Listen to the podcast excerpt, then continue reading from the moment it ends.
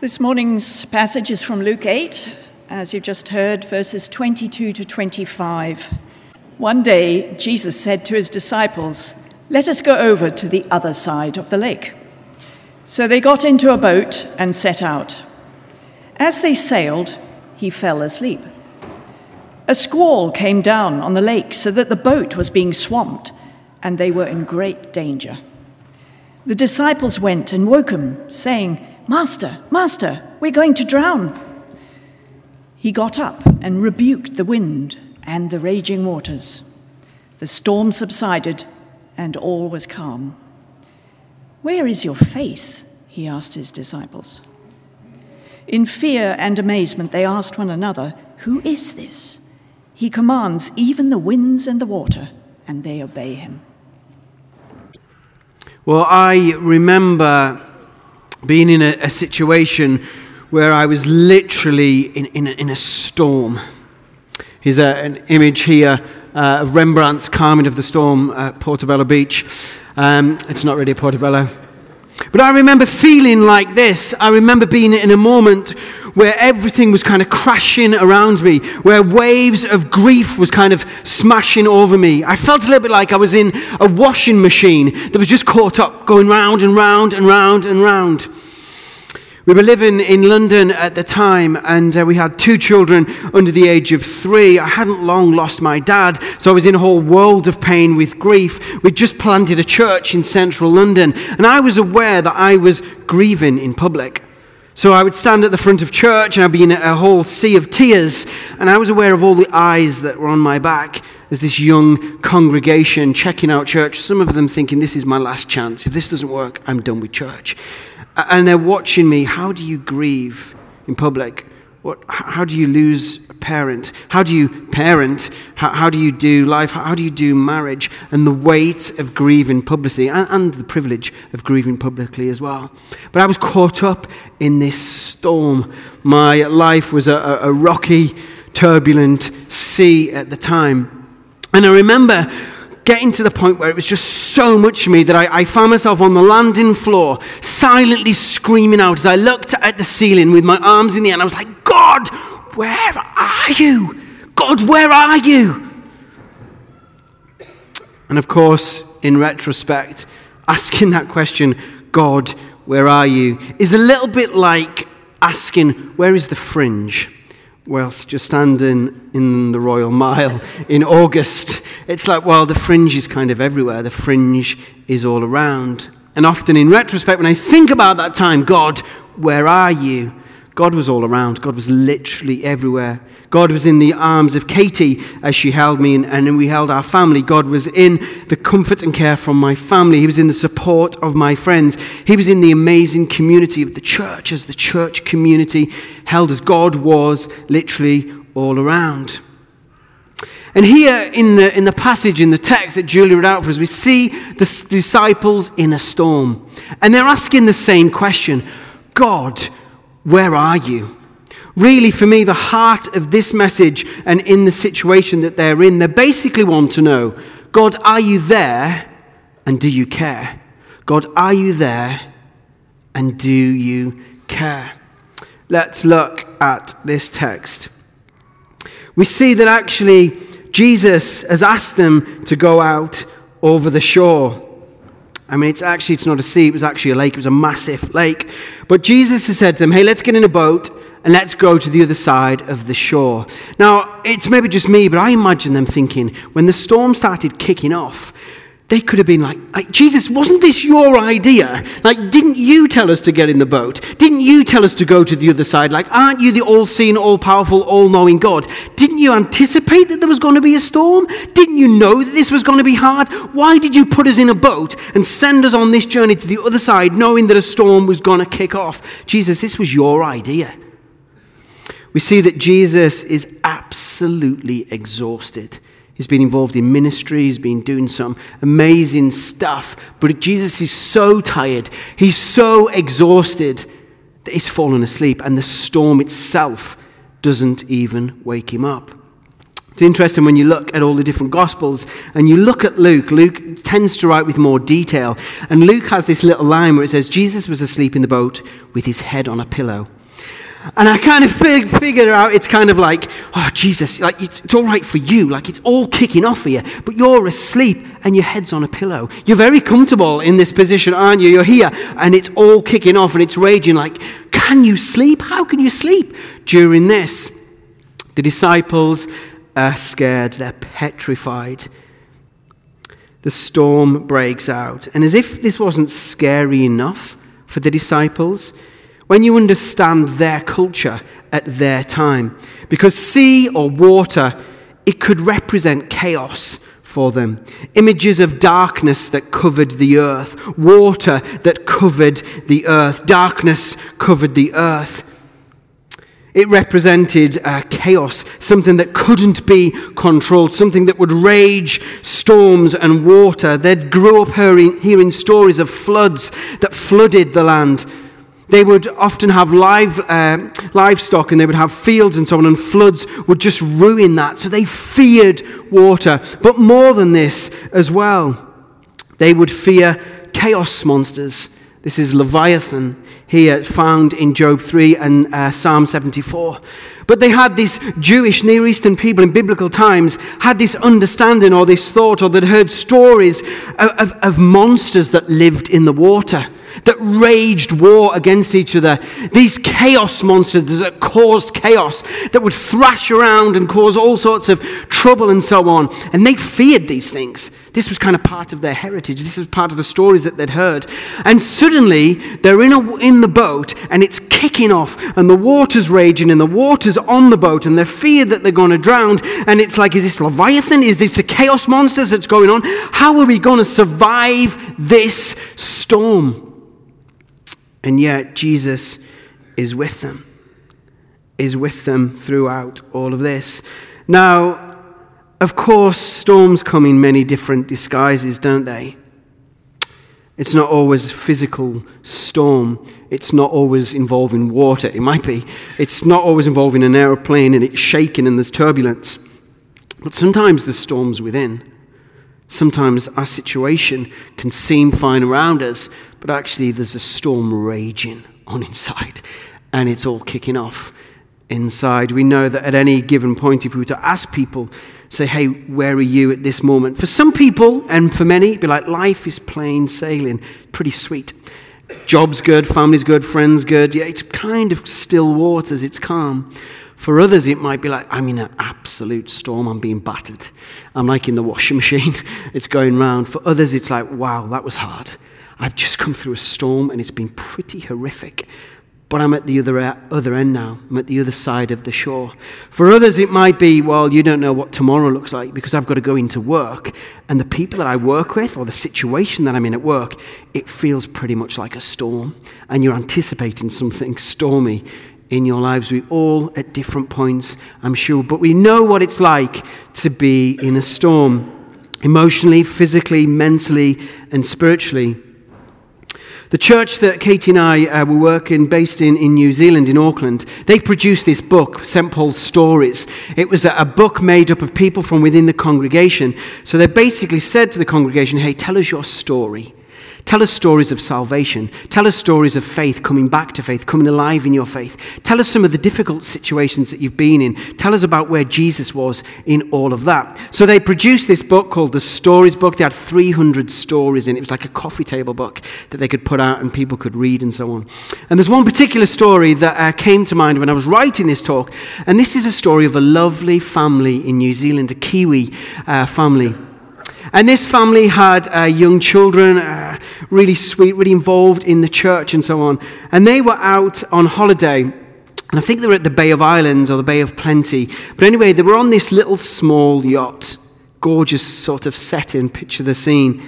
And they were just kind of like mooring, sort of like bobbing around on this little yacht. And everything was nice. Perfect scenery, perfect still water. All was well with the world. But then their youngest daughter suffered a cardiac arrest, and their daughter fell off the boat and into the sea.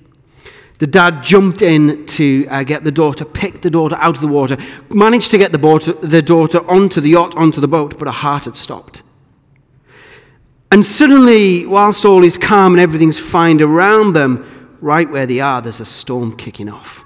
Emotionally, mentally, spiritually, like her heart has stopped. And none of them on the boat were prepared for it. None of them knew how to do CPR. None of them were trained. They were just kind of ill prepared for the situation. It was like, what on earth do we do? And similar to me at the beginning of the stories, they cried out, God, where are you? God, where are you? Do you know what's kicking off? And they prayed and they screamed and so on. Miraculously, the, the beach where they'd just kind of come from, which wasn't that far, there was only 20 people on the beach. It's a secluded beach. And out of the 20 people that were on the beach, one of them was a trained nurse in emergency situations. She was a trained emergency nurse. And she swam out from the beach all the way to the yacht, climbed on the, on the boat, and kept the girl alive. Now, suddenly the situation changes because the storm's still kicking off. It's still a horrific, horrible nightmare of what's going on. But somebody's walked into the room, somebody's on the boat, somebody who's trained, somebody who knows what to do, somebody who's not panicking, somebody who knows exactly what to do in this situation. We've all been in moments, haven't we, where we've kind of like, you're in a room, you're in a conversation, I don't quite know what to do. And then suddenly someone walks into the room and they're like, ah, yeah, this person knows, this person invented it, this person wrote the book, this person is significant, they're going to know the answers. They walk into the room and it's a game changer. This nurse on the boat is a game changer. What happened was the local fire station heard of it and they drove a defibrilla- defibrillator uh, machine over the, the mountain and brought it out. And uh, they kept the little girl. They restarted her heart. They kept the girl alive until helicopter came. Helicopter took the girl away and the girl lived. Now, as a family, these families are on an absolute mission to get more defibrillator machines out across Auckland and, and further afield. They're on like an absolute mission to do it. Now, in our story, we see that Jesus is on the boat. Jesus is on the boat. A significant person is on the boat. Now, Jesus isn't a trained sailor. He's not a trained fisherman, is not a weatherman, he's not a marine biologist, but it's someone more experienced and equipped than that. Is the one that when you call out to, he is. He's the one who is with you. He is the maker of all things and is on their boat. He's the waymaker, miracle maker, promise keeper, light in the darkness. That's the God who's on the boat. He's the creator of all things, the maker of matter, the designer of DNA, the creator of creatures including us. And he's on their boat, the one who separated the water from the land, who was there at the beginning, the one who carved it out, the one who brings order out of chaos, is on the boat. And it's true for us, the maker of your mind, the creator of your heart, the giver of your emotions, the captain of your ship is on board, is with you. You're not alone. As we look at our strategy uh, that Dave mentioned a little, a little earlier before, he basically was saying that we're looking at what we feel God is calling us to do over the next five years. And for some of us, we might be like, well, that's quite a big sort of thing. I mean, are you sure that you want to set up a wholeness center? Like, that's quite a big undertaking. Are you sure that you're going to be a leading voice in caring for creation? Are you sure you want to develop what is already happening with the Saturday meal? Are you sure you're going to deepen your influence? And what does that look like? For some, it might seem like a white knuckle ride of like, are you sure you're going to journey on that? You're going to venture out on that? But the reality is, if Jesus is on the boat, and we believe that he is, we need not fear. If Jesus is leading us and nudging us toward this, and, and some of it we hold it lightly, but we believe Jesus is with us. He is Emmanuel, He's God with us, He's building His church. And if He is with us, as we believe He is, we need not fear.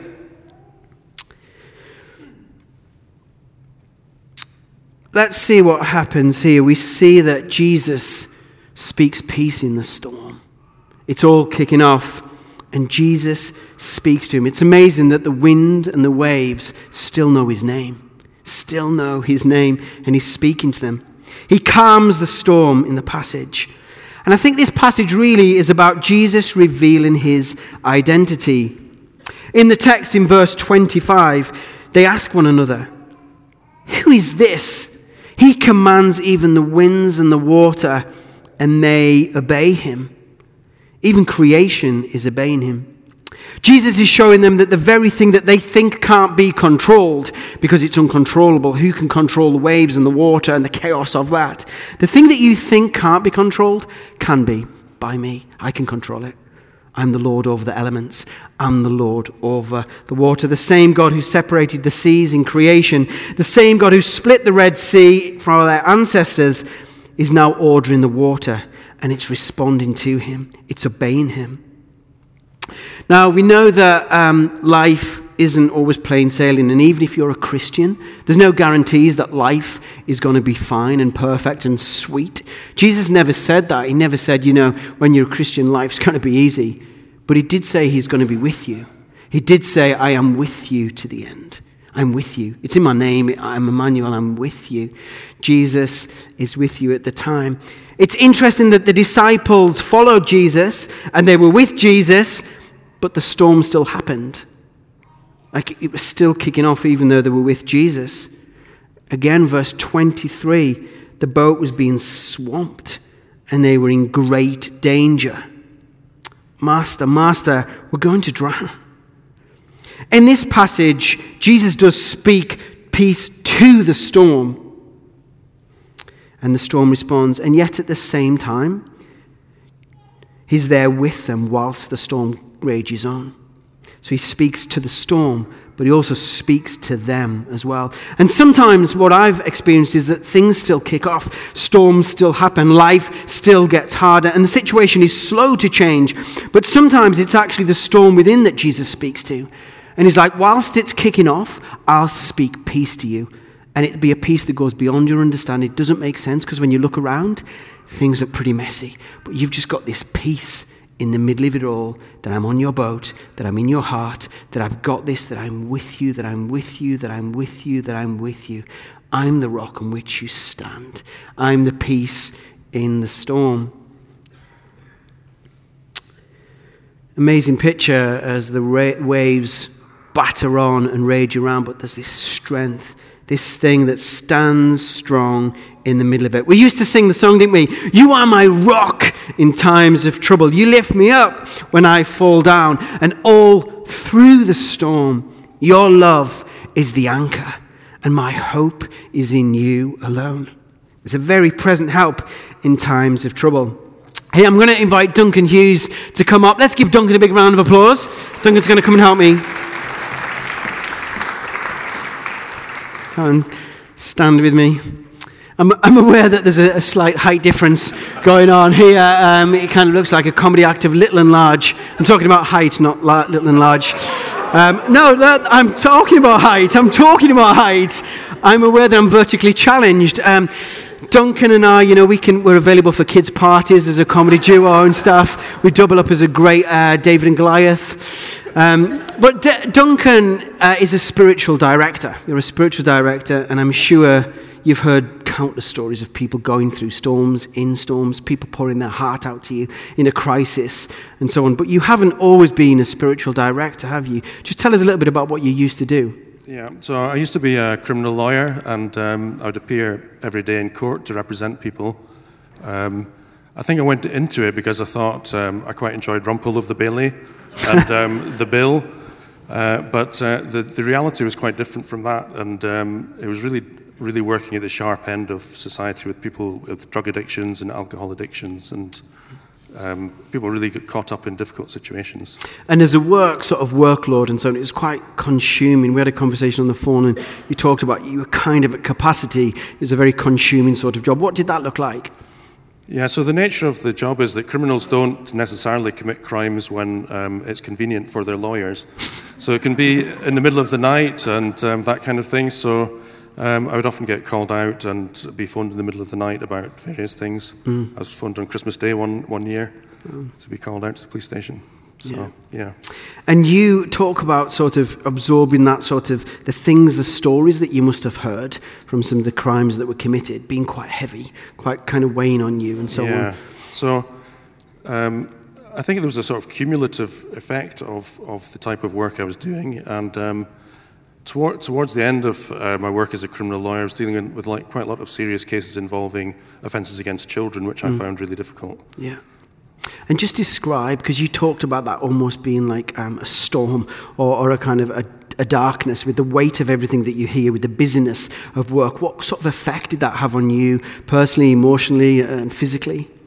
Yeah, so um, so I was, I was in partnership with lawyers, and obviously lawyers are very nice people generally, and. Um, but uh, they like to argue, and being in partnership with a group of people who just like arguing is, can be quite difficult. Mm. So, um, so I found it all very, very wearing. And um, so one February, I got what I thought was flu, and um, I sort of took to bed. I don't know if anybody's had real flu, but it's, it just floors you. So mm. I just assumed that's what it was. Um, and I just I didn't get better. So I was just lying, and I felt as if there was a hand on me just pinning me to the bed. I just couldn't move. I was just lying flattened. Wow. And that was that a, a, dark sort of time that you, you felt? Yeah, well, I, I, went from being kind of very busy and the kind of the center of things, or so I thought, to just lying completely incapacitated in my bed. Wow. Um, and where was Jesus in the midst of that storm, in the midst of that sort of chaos? Um, where was Jesus in the midst of that? Well, from a sort of external point of view, um, the people around me, so Judy uh, sort of cared for me, and I can still remember her face sort of looking down at me, seeing if I was okay.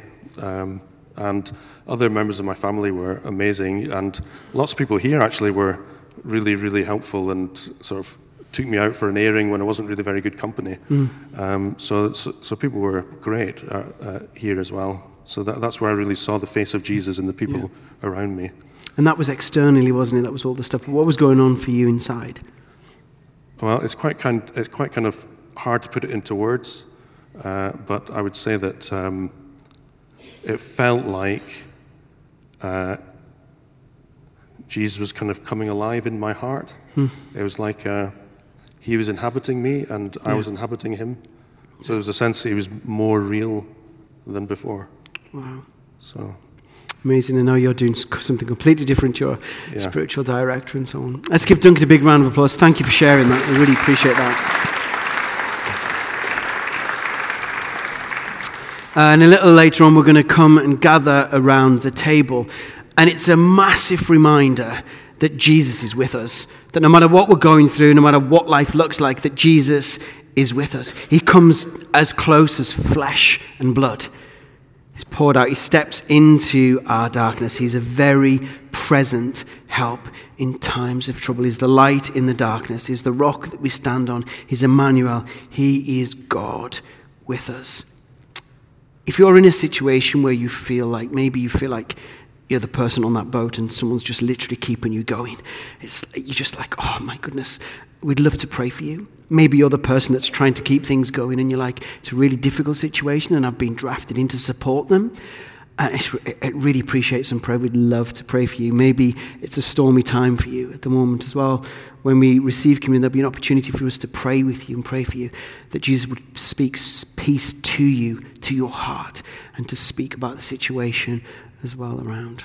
Thanks, Dave.